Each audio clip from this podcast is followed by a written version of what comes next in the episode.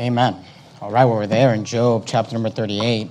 And uh, we have been walking through the book of Job on Wednesday nights, taking one chapter uh, a week. And we have been faithful in going through this book. It's been difficult at times when we've got uh, Job's three friends speaking in the last six weeks, having Elihu speak. But we are now getting into the best part of the book of Job. And this is, of course, when God speaks. And uh, this is an interesting chapter. There's a lot to deal with in this chapter. It's a long chapter, 41 verses, and uh, God just asks this series of questions. And uh, I, want to deal with some stuff in the introduction. Then I want to. The, the first seven verses are kind of controversial verses, so we're going to spend some time dealing with that. And we're going to try to go through the rest of it as quickly as we can and make an application at the end. But of course, in this chapter, God shows up and speaks to Job out of the whirlwind, and uh, he, he begins to speak. Now, the first thing I want you to notice in this passage, and, and, and of course, uh, we're going to be looking at a lot of different passages tonight. It's Bible study night, so I hope you came ready to uh, study the Bible. But the, the, the first thing I want you to notice is that God, how God deals with Job and with Elihu. Now, we spent the last six weeks looking at Elihu, and we've realized that Elihu is a clown. Elihu does not know what he's talking about. Elihu says a lot of wrong things, makes false assumptions, makes all sorts of false accusations. And the people who like to defend Elihu will often bring up the fact that at the end of the book of Job, God deals with Job's three friends, but God never deals with Elihu, is the argument that's made. And I would make the argument that God does deal with Elihu. He deals with him right here. Now, most people agree that the way that the chapter ends for Elihu and the way that, uh, that, that God begins to speak, Elihu was definitely interrupted. He did not come to an end. God interrupted him. And if, if, you, if you remember the last time we were in the book of Job, we talked about the fact that as Elihu is speaking, it's evident from the passage, from the text, that as he's speaking, there is this, for, this storm forming around him, and God is, is moving towards them. And of course, he shows up in verse number one. The Bible says, Then the Lord answered Job out of the whirlwind and said. Now, I want you to notice a couple of things. First of all, God uh, interrupts Elihu. But when God begins to speak, I want you to notice who does God address in verse 1? It says, And the Lord answered Job out of the whirlwind and said. Who is God speaking to? He is speaking to Job. The Lord answered Job. Now, it's important for you to understand that God is speaking to Job in this chapter, and here's why. Because in verse 2, God says this Who is this that darkeneth counsel by words without knowledge. Now, some people will uh, say, well, this is God speaking to Job. Who is this? But the word this is not a word that would be used if God was referring to Job. In fact, the word this is defined as um, or is used to identify a specific person or thing. This is according to the dictionary. Used to identify a specific person or thing close at hand or being indicated. When, when God says in verse 2, Who is this? He's not talking to Job. This is not a reference to Job, the person that uh, God, the speaker, is speaking to. But instead, this is referring to someone that God, the speaker, is speaking about to Job, the one that God is speaking to. Do you understand what I'm saying? He, he, he doesn't say, Who art thou? He didn't say, Who do you think you are, Job? Who art thou that darkeneth counsel by words without knowledge? No, the Lord answered Job. God is, ask, is talking to Job, and God says to Job, Who is this that darkeneth counsel by words without knowledge? So when God says, Who is this? Who's he referring to? Well, there's been one blowhard that's been talking for the last six chapters that's uh, you know uh, uh, a specific person that's close to hand. So when people say, "Well, God never rebukes Elihu," I would uh, disagree and say God rebukes him right here. In fact, God rebukes, rebukes him in the most insulting way that he could. Instead of addressing Elihu, God doesn't even address Elihu. He looks at Job and he says, "Who's this clown?"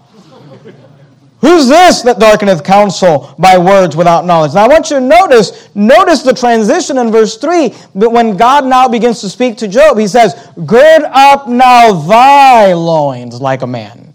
Know the difference between this and thy. He says, Who's this? Who's this guy? Who's this guy that darkeneth counsel by words without knowledge? Then he tells Job, Gird up now thy loins like a man. The word thy is an archaic term, uh, which today we would say the word your. This is God addressing Job. The, the, the definition of the word thy from the dictionary is belonging to or associated with the person or people that the speaker is addressing. So I want you to notice in verse 2, it's this. It's God speaking to Job about somebody else, Elihu, who is this that darkeneth counsel by words without knowledge. In verse 3, God is speaking to Job, gird up now thy loins like a man. So, does the Bible tell us what God thinks about Elihu? Well, he said about him, who is this that darkeneth counsel by words without knowledge. God says, this guy doesn't know what he's talking about. He gives a lot of counsel, but he does it without knowledge. So we see that God dismisses Elihu. He interrupts Elihu. It's clear from the end of chapter 36 and all of chapter 37 that as Elihu is speaking and ranting, this storm is forming around him. God interrupts him eh, and, and, shows up in this whirlwind. And then God, speaking to Job, says, Who is this that darkeneth counsel by words without knowledge? And then I want you to notice not only do we see how God deals with Elihu, but we see how God deals with Job. Notice again, verse 3 Gird up now thy loins like a man. Now, those kind of sound like fighting words. God says, Hey, Job, man up.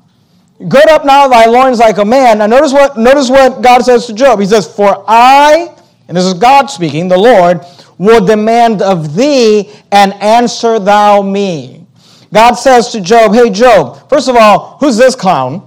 Who's this guy that darkeneth the counsel of words without knowledge? Then he says to Job, Gird up thy loins like a man. He says, I'm going to demand of thee. I'm going to ask you, ask some questions of thee and answer thou me. Now, Sometimes people will ask this question. They'll say, and, and, go, go with me to Job 23 if you would. You're there in Job 38. That's our text for tonight. But go back to Job 23. People will say, well, why is it that it seems like God is so hostile towards uh, Job. And remember, Job is the hero of the story. Job has won the challenge. If you remember all the way back from um, Job chapter 1 and chapter 2, this challenge has been made. Uh, Satan said to God, You know, if you just take away from Job, if you take away, he serves you because of all his blessings. If you take them all away, he will curse you to your face. Job never did that. Job never cursed God, and Job never charged God foolishly. He never did any of those things. He never quit on God. He never said it's not worth uh, serving God. So he won. However, Job did do some things in this book that were wrong. He never cursed God. He never charged God foolishly. You say, but what did Job do that was wrong? Well, a couple of things he did that were wrong were he uh, questioned God and he accused God. Now, Job 23, verse 3, we're going to deal more with that in next week's sermon, but let me just remind you. Job 23 and verse 3, this is Job speaking. And notice what he says. He says, Oh, that I knew where I might find him. The him there is referring to God in the context. That I might come even to his seat. The word seat there is referring to like a judgment seat. Job is saying, if I knew where to find God, I would go to where He is. I would enter into His courtroom. I would enter into His judgment seat. What would you do there, Job? Verse 4 I would order my cause before Him and fill my mouth with arguments. I would explain to God you know, why you're wrong and why that you shouldn't be doing this and why. And I would ask these questions. Notice verse 5. He says, I would know the words which he would answer me and understand what he would say unto me. He said, if I could uh, find God, if I could walk into the throne of God, I would ask God to answer these questions. And we, what we find, and look, we're not beating up on Job. Job. Job never cursed God and he never charged God foolishly. Praise the Lord for that. I don't know that any of us would be faithful like Job was faithful. I'm not beating up on him for questioning God, but he questions God and he says, if I could, if I could get a hold of God, I would ask him some questions. He's frustrated that he doesn't understand. And, and if we've been studying the book of Job, that's what we've learned. He's not upset that God took everything away from him, but he just doesn't understand why. Why God? And he has these questions. And he's frustrated that he can't. And I just showed you one example. We could go through a lot of them, and I don't have the time to do it tonight. But he's asking these questions. He wants these answers. He wants an explanation. He wants God to explain this to him. What's interesting is that when God shows up, God does not answer any of his questions. God says, I got a question for you. Actually, I have a lot of questions for you. Now it's interesting because in the New Testament you find that people would walk up to Jesus and say, you know, ask us, we, we uh, answer this question, and they, the Bible tells us they would do it uh, uh, with, with, with, with a different agenda, with an agenda to try to catch him in his words. And Jesus would often say, sure, I'll answer your question after you answer my question. And this is what God is doing. God shows up and he says, hey, Job, I heard you want to talk. Hey, Job, I heard you've been looking for me. Hey, Job, I heard you want to have a face to face talk. So gird up now thy loins like a man, for I will demand of thee, and answer thou me. God begins to ask a series of questions. Now, as far as I can tell, God asked 40 questions in this chapter. In the next chapter, he asks another 19 questions, I believe. Now, a lot of the questions are repetitive and they're kind of just rephrasing the same thing that he's already saying, but there's 40 questions, but uh, what I came up with was 26 unique question categories. Now, I, I, want to spend a little bit of time in verses 4 through 7 because those are kind of the controversial uh, uh, verses, but then we're going to fly through these questions and I'm going to point out some things for you in regards to these questions. But let, us just knock this out of the way, verses 4 through 7, because it's, it's, uh, it's important. Verse 4. Notice the first question. He says, Where was thou when I laid the foundations of the earth? Now, the question is this Where were you when I created the earth? The, the term there, laid the foundations of the earth, is a reference to creation. He says, Where were you? Because remember, he, Job says, I've got some questions for God. God shows up and says, I've got some questions for you. Gird up thy loins like a man, for I will demand of thee. I, I, I, and, and answer thou me. So God begins with his questions. He says, Where were you when I created the earth? Where was thou when I laid the foundations of the earth? Then he says, Declare if thou hast understanding. He said, If, if you know, give me the answer. Then he says this in verse 5 Who hath laid the measure thereof? Now, the word thereof is referring back to the foundations of the earth. He's, he's asking, who, lay, who hath laid the measure thereof, if thou knowest? Here's what he's asking. He's saying, Who put the ruler down? Who laid down the ruler to, when, when, when we laid down and measured the foundations of the earth? Who did that, Job? Then he asks this question in verse 5 Or who hath stretched the line upon it? The word it there again is referring to the same thing that the word thereof is referring to. It's referring to the foundations of the earth. In verse 5, he says, Who laid the measure thereof? That's kind of like laying down a tape measure or a ruler. Then in verse, uh, at, at the second part of verse 5, he says, Or who had stretched the line upon it? That's more like a measuring tape. And he's asking, Who stretched the measuring tape around the earth? He says in verse 6, Whereupon, that word means on where or on which are the foundations thereof fastened. He says, Where are the foundations placed or fixed? He, he asks these questions. I want you to notice in verse 4, he has one question. In verse 5, he has two questions. And in verse 6, he has two questions. We haven't got to the second one yet, but at the beginning of verse 6, he has another question. All of these questions all have to do with the foundation of the earth. Where was thou when I laid the foundation of the earth? Who hath laid the measure thereof? Uh, who hath stretched the line upon it? Whereupon are the foundations thereof fastened? All of that has to do with the foundations of the earth, and all of that has to do with creation. Creation is what's being referred to. The week of creation, when God created the heavens and the earth, is all referring to the foundations of the earth. Then God says this, verse 6 Whereupon are the foundations thereof fastened? Right? We saw that, that question, and I want you to notice you see the question mark? That the question mark serves as a punctuation. Sentence over. Here's the question. Whereupon are the foundations thereof fastened? Done. Then he says, or now he's going to ask a new question. Or who laid the cornerstone thereof when the morning stars sang together and all the sons of God shouted for joy. Question mark. Do you see that?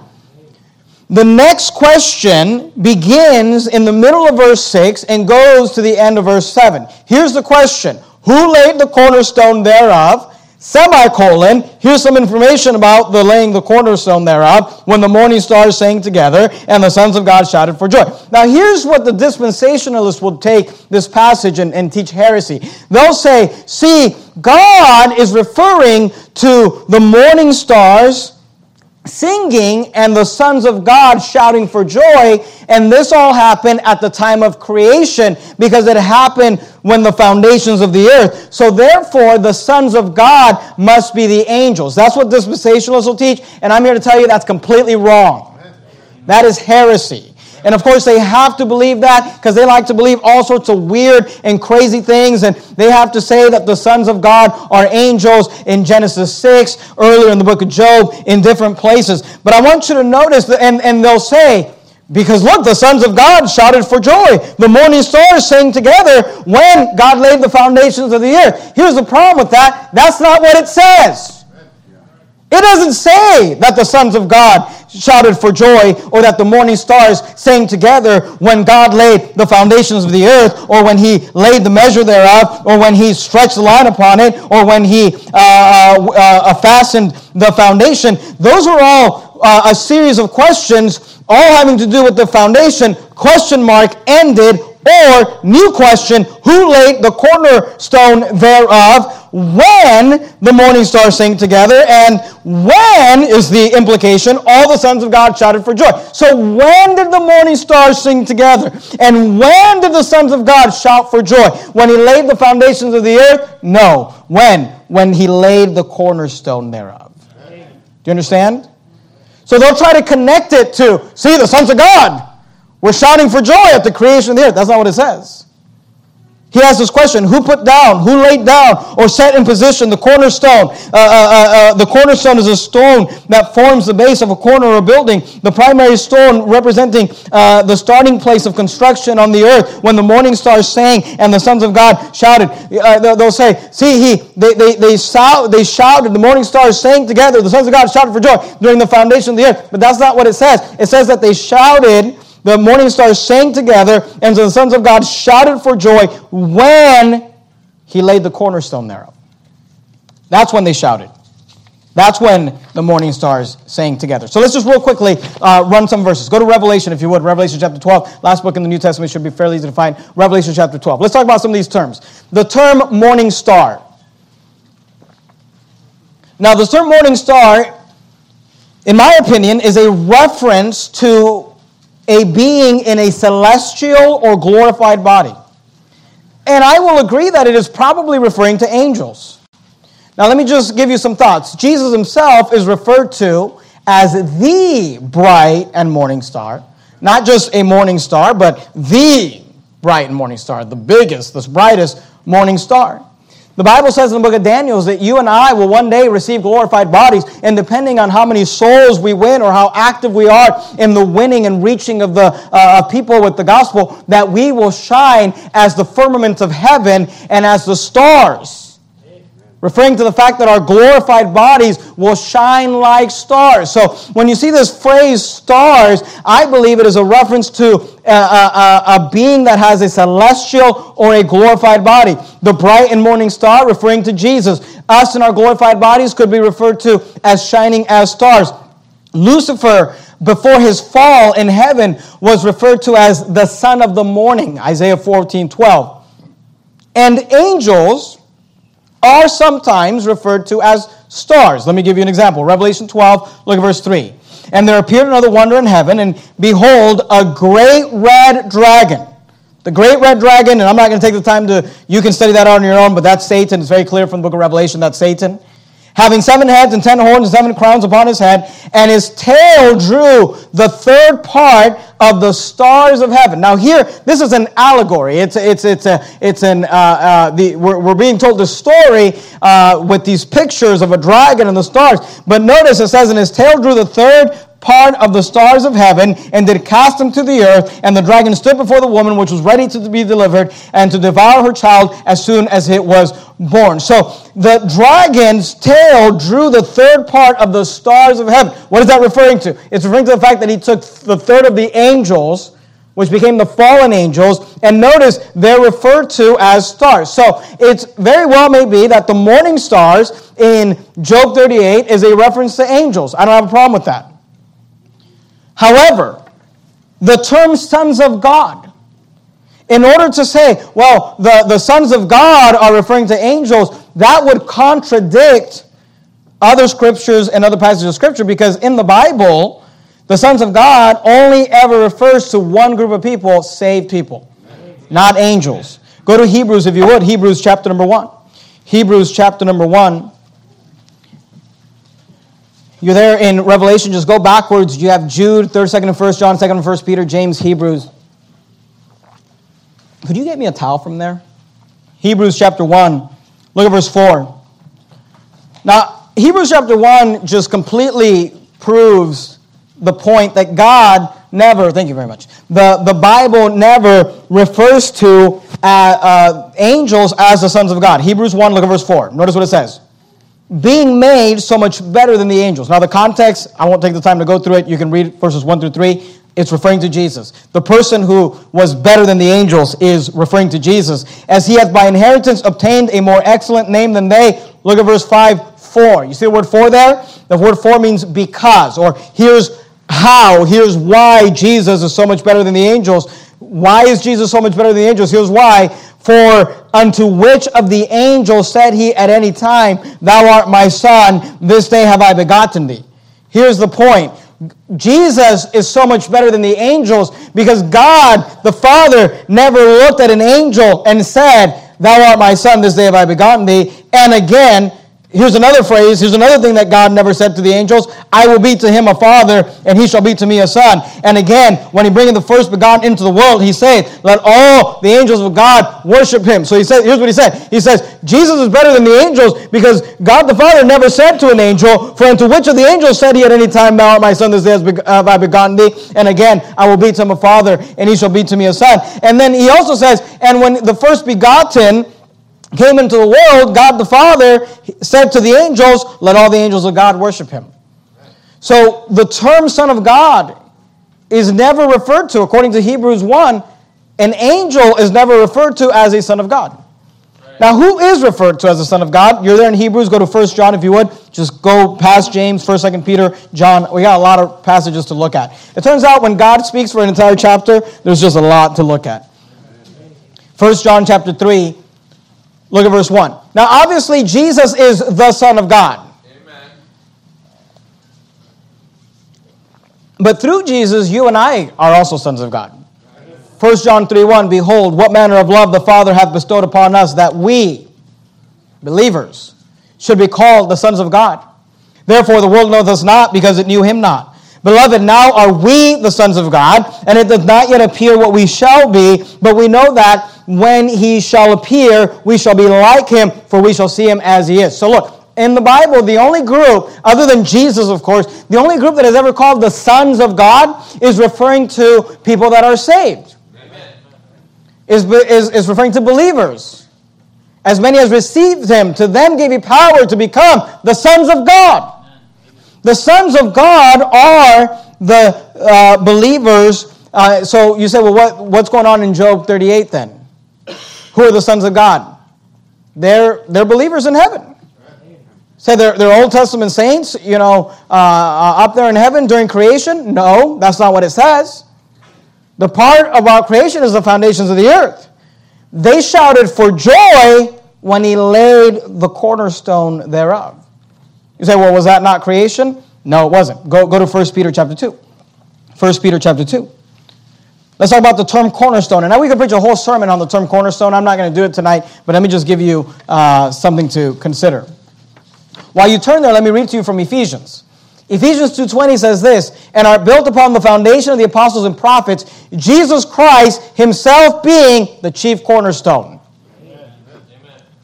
The Bible clearly teaches that Jesus Jesus Christ himself, Paul said, being the chief cornerstone. Now, what's a cornerstone? It is a rock upon which the weight of the entire structure rests also a stone representing the starting place in the construction of a monumental building. When, we, when you talk about masonry and you talk about building uh, a building made out of stones, you would lay down the cornerstone, which would represent the beginning of the building, the corner of the building. You would build from there. And it's also, it was important that it was a, a, a laid right, that it was strong, that there was no defects with it, because it would carry the uh, strength of the weight of the entire structure. Jesus referred to as the cornerstone because our, our whole salvation rests upon him. Amen. He's the rock of foundation. He's the, he's the rock on which we stand. Amen. And he's also the first begotten of the dead. He's the first. He's the first uh, among many uh, brethren. 1 Peter chapter 2, look at verse 6. Wherefore also, it is contained in the scriptures, 1 Peter chapter 2, verse 6. Behold, I lay in Sion a chief cornerstone, elect, precious, and he that believeth on him. Believeth on who? The chief cornerstone. Who's that? Jesus. Shall not be confounded. Unto you, therefore, which believe, he, the chief cornerstone, Jesus, is precious. But unto them which be disobedient, Notice these words the stone which the builders disallowed, the same is made the head of the corner. I won't take the time to go through all the passages, but when you study out this idea of the cornerstone, Matthew 21 42, Mark 12 10, Luke 20 17, there's always this idea that the stone which the builders rejected is become the head of the corner. In Acts 4:11 it says the stone which was set at naught the Bible tells us that the builders disallowed, did not allow it, did not want it. The same is made the head of the corner. What is all that referring to? It's referring to the fact that he came into his own and his own received him not. Right. That the Jews rejected Christ. They did not, they disallowed him. They rejected him. They did not want him. They crucified him. But at the resurrection, the stone which the builders rejected was made the head of the corner. The, what, what is the reference to becoming the chief cornerstone? It is a reference to the death, burial, and resurrection of Jesus Christ. The, the rejection of Christ, the, the death of Christ, his resurrection, he was set. He became the one on whom all our faith is founded upon. He is the foundation, he is the rock, and he is the first. Right. The first begotten of the dead, the first among many brethren. He's the chief cornerstone. So you say, well, what, what is uh, Job 38? Go to John, just real quickly, John chapter 8. Matthew, Mark, Luke, John, John chapter 8. When the morning stars sang together, okay, that's the angels, they were singing, and the sons of God shouted for joy. When were the, the sons of God shout for joy? When he laid the cornerstone thereof. Look, when, when Jesus died and resurrected, when he resurrected, the Bible says the morning stars and the sons of God, the morning stars sang together and the sons of God shouted for joy in heaven. The sons of God is referring to the Old Testament saints. They, you say, I don't know about that. I went to dispensational church and they told me that uh, the Old Testament saints were in the nice part of hell called paradise, and you know Jesus had to go down there and beat up the devil and take them out and all these things. Look, dispensationalists will make good sci-fi movies, but they don't uh, have good doctrine. You say, so you're saying that the sons of God is talking about people that were saved in heaven, and the chief they, they shouted for joy when Jesus became the chief cornerstone, a reference to his rejection and resurrection. Well, look, even Jesus himself said, Matthew 8 56, are you there?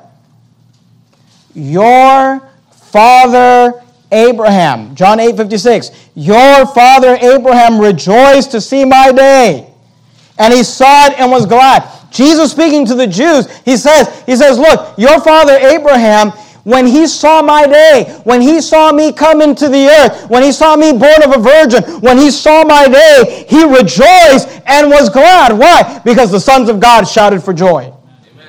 Then said the Jews unto him, Thou art not yet fifty years old, and hast thou seen Abraham? Jesus said unto them, Verily, verily, I say unto you, before Abraham was, I am. Amen. What is the chief cornerstone referring to? It's referring to the rejection and resurrection of Christ, when did the sons of God shout for joy? When did the morning stars sing together? They did it according to Job 38, 6 and 7. Who laid the cornerstone thereof? When the morning stars sang together, and all the sons of God shouted for joy. When did they do those things? When the morning, when the chief cornerstone, when the cornerstone was laid, not when the foundation of the earth was laid. It didn't happen at creation.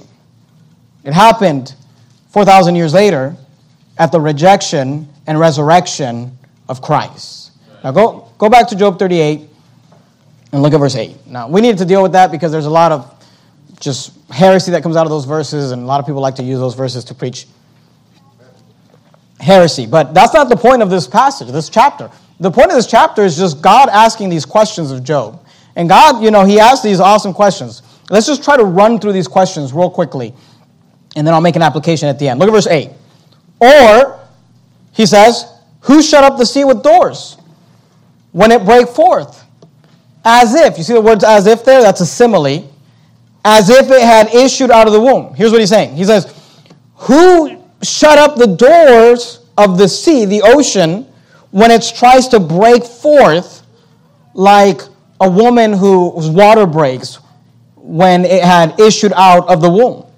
He says in verse 9, he says, When I, then he, he answers the question. When I, he says, God, answered the question here of who? He says, When I made the clouds the garments thereof, referring to the sea, and thick darkness the swaddling bands for it, referring to the sea. He says, The, the, the, the sea is clothed with this long darkness.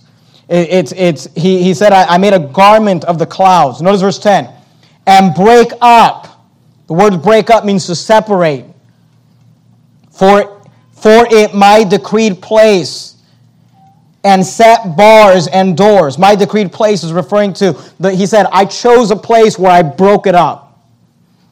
He said, I set bars and doors. What does that mean? It means that he, he used something to block, to block what? The ocean, the sea, from gushing out. He says, Who shut up the sea with the doors when it breaketh forth? Look at verse 11. And said, Hitherto, God saying, Who said to the ocean, to the sea, Hitherto shalt thou come, but no further, and here shall our proud waves be stayed. The word stayed means to stop or halt. Here's what God's asking He's asking Job, Job, have you ever wondered what makes the ocean stop where the ocean stops? Have you ever wondered why the water doesn't just gush into the earth? Who, he says, who Break up for it my decreed place. Who set the bars in the door? Who shut up the sea with the doors? Who said to the ocean, Hitherto shalt thou come, but no further, and here shall thy proud waves be stayed? He says, Who stops the water from the sea, from the ocean, from simply gushing out unto the earth? And Job would say, I don't know. and now we know, we know that the reason that the ocean stays where it stays is because of gravitational pull. We know that it is the gravitational pull of our universe that keeps the ocean from just over uh, uh, coming into uh, the earth. But then we'd ask this question well, who created gravity? Look at verse 12. Here's another question Hast thou commanded the morning since thy days? Or caused the day spring to know his place? The word day spring means dawn or daybreak. He says, Job, have you ever commanded the sun to rise? Have, has thou commanded the morning since thy days? You ever told, you ever decide, oh, let, it be, let's, let it be morning now? Look at verse 13. That it, the it there is referring to the dawn of the daybreak, might take hold of the ends of the earth, that the wicked might be shaken out of it.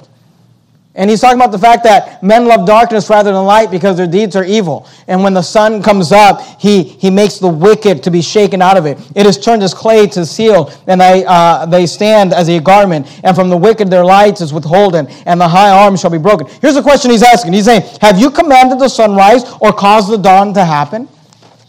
Now, I can only imagine. Job, Job's been saying, right, because they've been having this conversation, 30 some odd chapters, and Job's been saying, if I could get a hold of God, I would ask him a question, you know, when, and people, people talk like this. When I get to heaven, I'm going to ask God. why he did this and why he did that and why he allowed this and why he, he, he didn't allow that and, and, and these things. And, and God shows up and says, Okay, Job, I got some questions for you. Where were you when I created the heavens and the earth? Where, where were you when, when I put all this into, in, into motion? He said, who, who stops the ocean and tells it to not go any further? Look at verse 16. Has thou entered into the springs of the sea? He says, Job, have you gone into the springs that are in the ocean, the springs that are in the sea? By the way, we believe that Job lived probably around the time of Abraham, Isaac, and Jacob, either at the time of Abraham, Isaac, and Jacob, or sometime between Abraham, Isaac, and Jacob and Moses. During that time frame. That, that would put him at about 4,000 years ago. 4,000 years ago, God showed up in a whirlwind and asked Job, Has thou entered into the springs of the sea? And Job's like, I don't know what you're talking about. Let me read to you a little excerpt from, uh, from usgs.gov. Here's what they have to say the government has to say about the springs of the sea. In 1977, some of you were alive in 1977. In 1977, scientists discovered hot springs at a depth of 2.5 kilometers on the Galapagos Rift of the coast of, uh, the, uh, of Ecuador. In 1977, scientists found that there were springs in the sea. But 4,000 years ago, God told Job, Has thou entered into the springs of the sea? Let me tell you something. Science is always catching up to the Bible. Amen. Look at verse 16. Has thou entered into the springs of the sea, or hast thou walked in the search of the depth? God says, Have you ever walked in the depths of the sea to find out, to search out how deep it is? He's, he's saying, Job, do you know how deep the ocean is? Look at verse 17. Have the gates of death been opened unto thee? Or hast thou seen the doors of the shadow of death? He, he says, Job, have you ever looked into death or looked on the other side of death? Job, do you understand what happens after death? Or do you understand the afterlife? Have the gates of death been opened unto thee? Or hast thou seen the doors of the shadow of death? Says this in verse 18 Hast thou perceived? The word perceive means to recognize or become aware of. Hast thou perceived the breadth of the earth. The word breadth means the width or the wideness. He says, Declare if thou knowest it all. He's asking, Do you know how wide the earth is? Now, today we know that the diameter of the earth is 7,917 miles. But he asks Job, he says, Has thou perceived the breadth of the earth? Verse 19, he says, Where is the way that light dwelleth? Now, here's what's interesting. According to an article from Nova, the notion that light has a particular speed and that the speed is measured, measurable, is relatively new. Prior to the 17th century, we live in the 21st century. Prior to the 17th century, most natural philosophers assumed light traveled instantaneously, meaning it doesn't travel at all. Simply when it shows up, it's everywhere. Galileo, which lived in, uh, died in 1642, was one of the first to test this notion, which he did with the help of an assistant and two shuttered lanterns. It goes on to talk about many other scientists improved upon Galileo's work by devising ingenious new methods for measuring the speed of light. The results fell between 20,000 kilometers per second, recorded in 1675. 1675, scientists figured out that light travels 4,000 years ago, God showed up in a whirlwind and said to Job, Where is the way where light dwelleth? God understood the concept that light travels. God says to Job, Where is the way that light dwelleth? And Job's thinking himself, I didn't even know that light had a way in which it dwelled. I didn't even know that light moved. I just thought we turned the, the, the candle on and, and the light's there. And God's asking these questions. Look, God's asking these questions to Job to prove a point, but he, it's recorded in Scripture for all of us because even though we now know the diameter of the earth, even though we now know that there's fountains in the sea, even though we now know that light travels, you know what cannot be denied? God knew it way before we did. Amen. Scientists make these uh, discoveries. Oh, the light, there's, there's, there's light, light travels. And then people are like, oh, that's interesting because that's what the Bible said. We always wondered what God meant by that. Turns out God was right. Look at verse 19, last part of verse 19. And as of for darkness, where is the place thereof? That thou shouldest take it to be bound thereof, that thou shouldest know the paths of the house thereof. He's asking, where is darkness? And again, the question is asked in a proper way. Since darkness is the absence of light, it does not travel. Light travels. Darkness is not a thing, it is a place. He says, and as for darkness, where is the place there? God asks the questions properly. Where is the way where light dwelleth? And as for darkness, where is the place thereof? Why? Because light travels and darkness is just a place. It's just a place with the absence of light. Verse 21. Knowest thou it? He said, Do you know?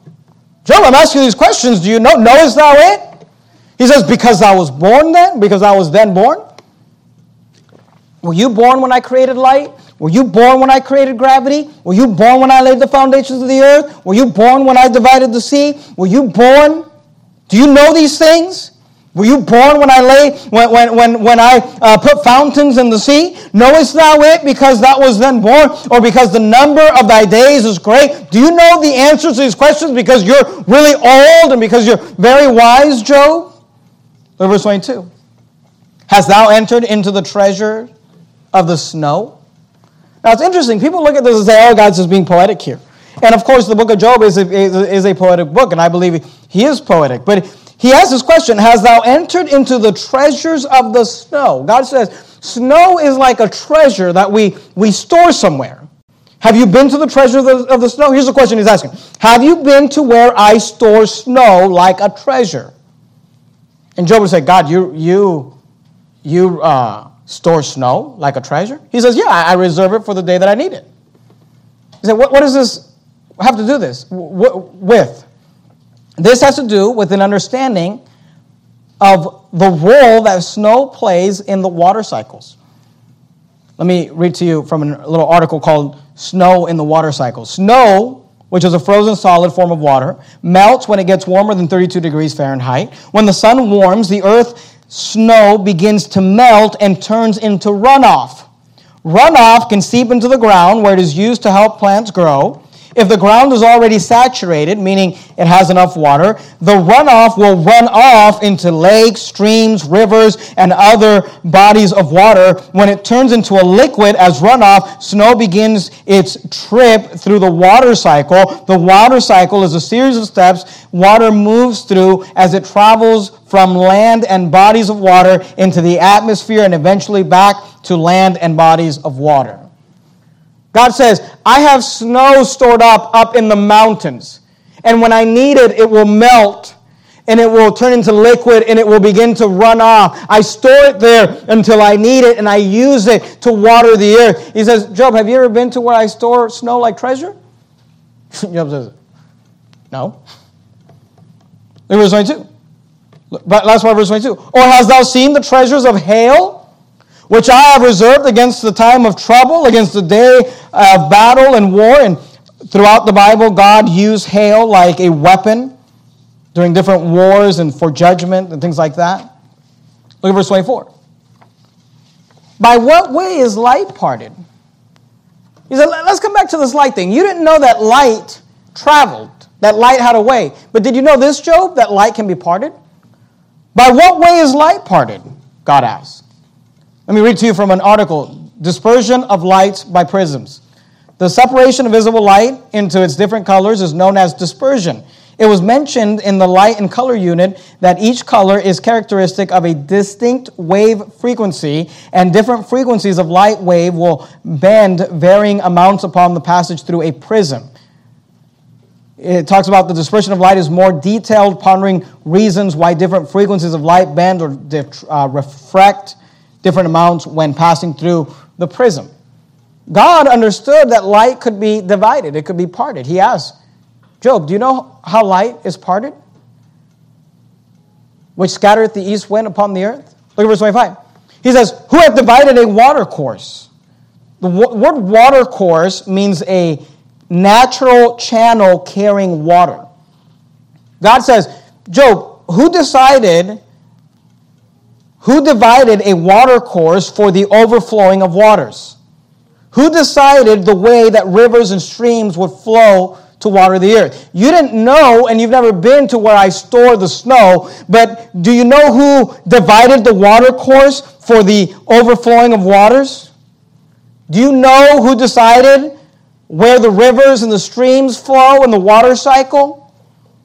Or Job, look at verse 25, a way for the lightning of thunder to cause it to rain on the earth where no man is, on the wilderness wherein there is no man, to satisfy the desolate and waste ground, and to cause the bud of the tender herb to uh, herb to spring forth. Hath the rain a father, or hath uh, or who hath begotten the drops of dew? Here's what he's asking. He's asking, Job, can you make it rain? Who set in motion the water cycles of evaporation and condensation and precipitation that causes it to rain? He says, causes it to rain even in places where there's no human beings. God says, I take care of the plant life even where there's no, uh, no one is uh, inhabiting the land. He says in verse 27 to, ta- to satisfy the desolate and waste ground and cause the bud of the tender herb to spring forth. He says, do you make it lightning? Do you make it thunder? Do you make it rain? Do you know where the water gets stored? Do you know where I store the, the, the snow up there and how I use the water courses to bring it down to you and to places you've never been? Job, do you know? Verse 29 Out of whose womb came the ice? And the hoary frost of heaven, who hath gendered it? The waters are hid as a stone, and the face of the deep is frozen. God asks this question Who caused or produced ice and frost? He says in verse 31 Canst thou bind the sweet influences of Pleiades, or loose the bands of Orion? Canst thou bring forth Mazzaroth in his season, or, can, or canst thou guide uh, Arcturus his, with his sons? Knowest thou the ordinances of heaven? Canst thou set the dominion thereof in the earth? Now God begins to ask about the stars, about the constellations. He says, Can you fasten or secure? Can you bind? Or if you can't do that, can you release or free, loose? Or can you produce, bring forth? Or show the way, lead, guide the constellations? That's what he's asking. Notice verse 1 Canst thou bind? Then he says, Or loose. He says, Canst thou bring forth? In verse 32. He says, Canst thou guide? In verse 32. He says, Can you bind the constellations? Can you loose the constellations? Can you bring forth the constellations? Can you guide the constellations? And Job would say, No, no, no, no. And God would say, What can you do? And God's referring here to these constellations. Let me just read to you a little uh, uh, snippet on that. Four of the great constellations that adorn the heavens are mentioned here. Number one, Pleiades, always prominent in the spring. Number two, Orion, which dominates the wintry skies. Number three, uh, Arcturus, prominent in the northern skies. And number four, the Mazzaroth. The meaning is obscure, but it's possibly the 12 zodiac signs or those that dominate the southern skies. And, you know, nobody knows, and I don't know if that's true. I'm sure somebody's going to send me something saying that that's all wrong. Significantly, the entire expanse of the starry heavens is brought into view here the sky, summer, winter, and those of the northern and southern hemispheres. It's just interesting that God says, Can you control? You can't control anything on earth, can you control the things in heaven? Look at verse 34. Canst thou lift up thy voice to the clouds, that abundance of waters may cover thee? Can you, can you make it rain?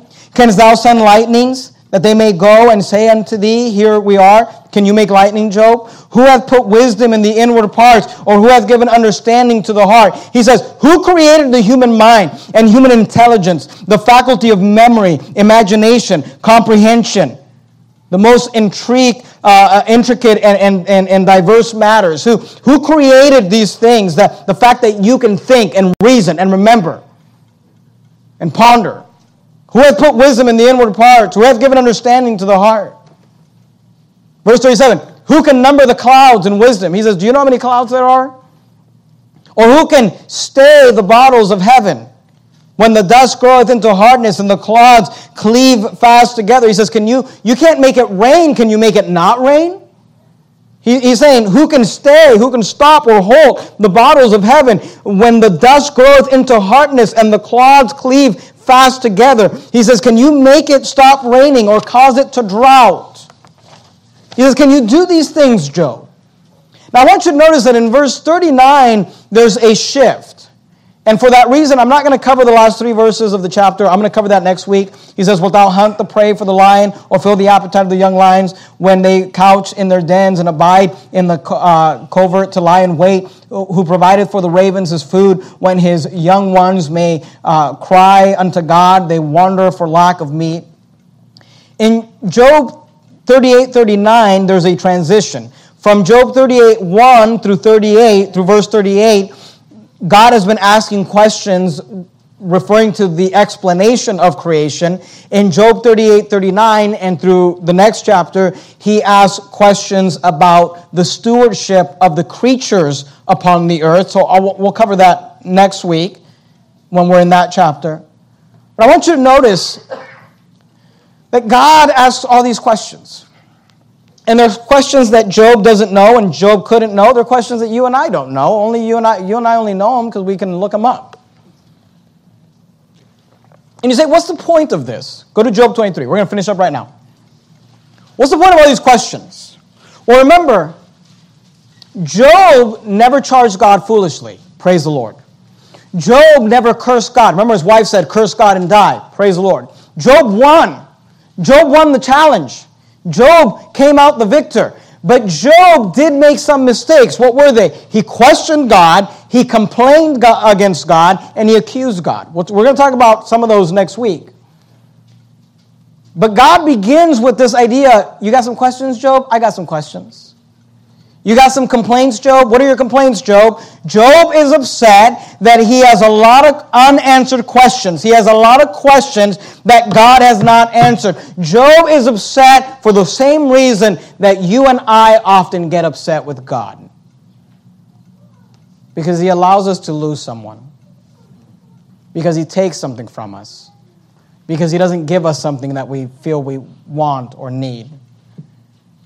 Because he didn't give us that baby because he didn't give us that marriage, because he took away that job, because he took away that relationship. And you and I would say the same thing that Job says. We would say, I'd be fine with it, God, if you just explain it. I'd be fine with it, God, if you would just answer my questions.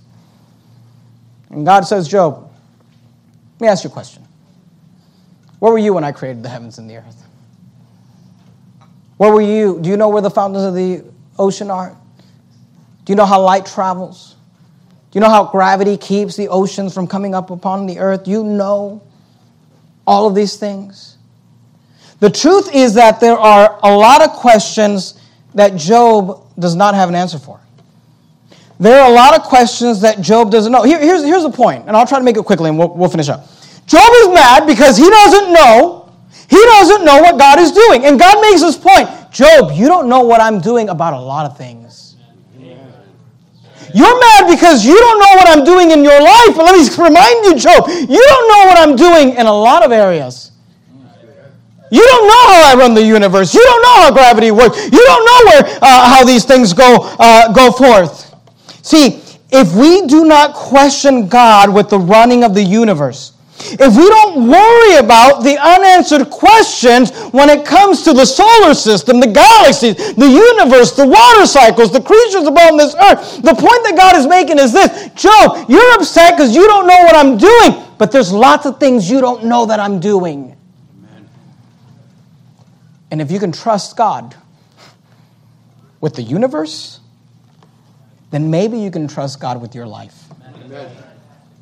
If we do not question God with the running of the universe, if we don't worry about the unanswered questions about the universe, then maybe, just maybe, we can trust God with our lives, even when He doesn't answer our questions. Because here's the interesting thing about God He shows up, asks all these questions in this chapter, asks all sorts of questions in the next several chapters. He never answers Job's question. In fact, as far as we know, Job's questions never get answered, even when he gets restored. Job 23, verse 10. This is one of the verses where it's shining. You know, Job was up and down, and you and I would be the same way if we were going through what he was going through. But here, Job is really right with God at this moment, and he says the right things. He says, But he, referring to God, he knoweth the way that I take. When he hath tried me, I shall come forth as gold. Hey, look, let me tell you something. There's lots of things in your life and in my life that you, I don't know, you don't know. We don't know the answer to that question. We may never know the answer to that question. But sometimes it has to be enough that God knows. Amen. Job says, I don't know. But I know this He knoweth the way that I take. He knows what He's doing, He knows what He's putting me through. And when He hath tried me, I shall come forth as gold. She said, What's the point of this chapter? The point of this chapter is this when you question God, God, why are you doing this? Remember, God might ask, There's lots of things you don't know. You don't know why I'm doing this, but you don't know why I do a lot of things. Here, here's the point of the chapter is that you and I are not qualified to be God.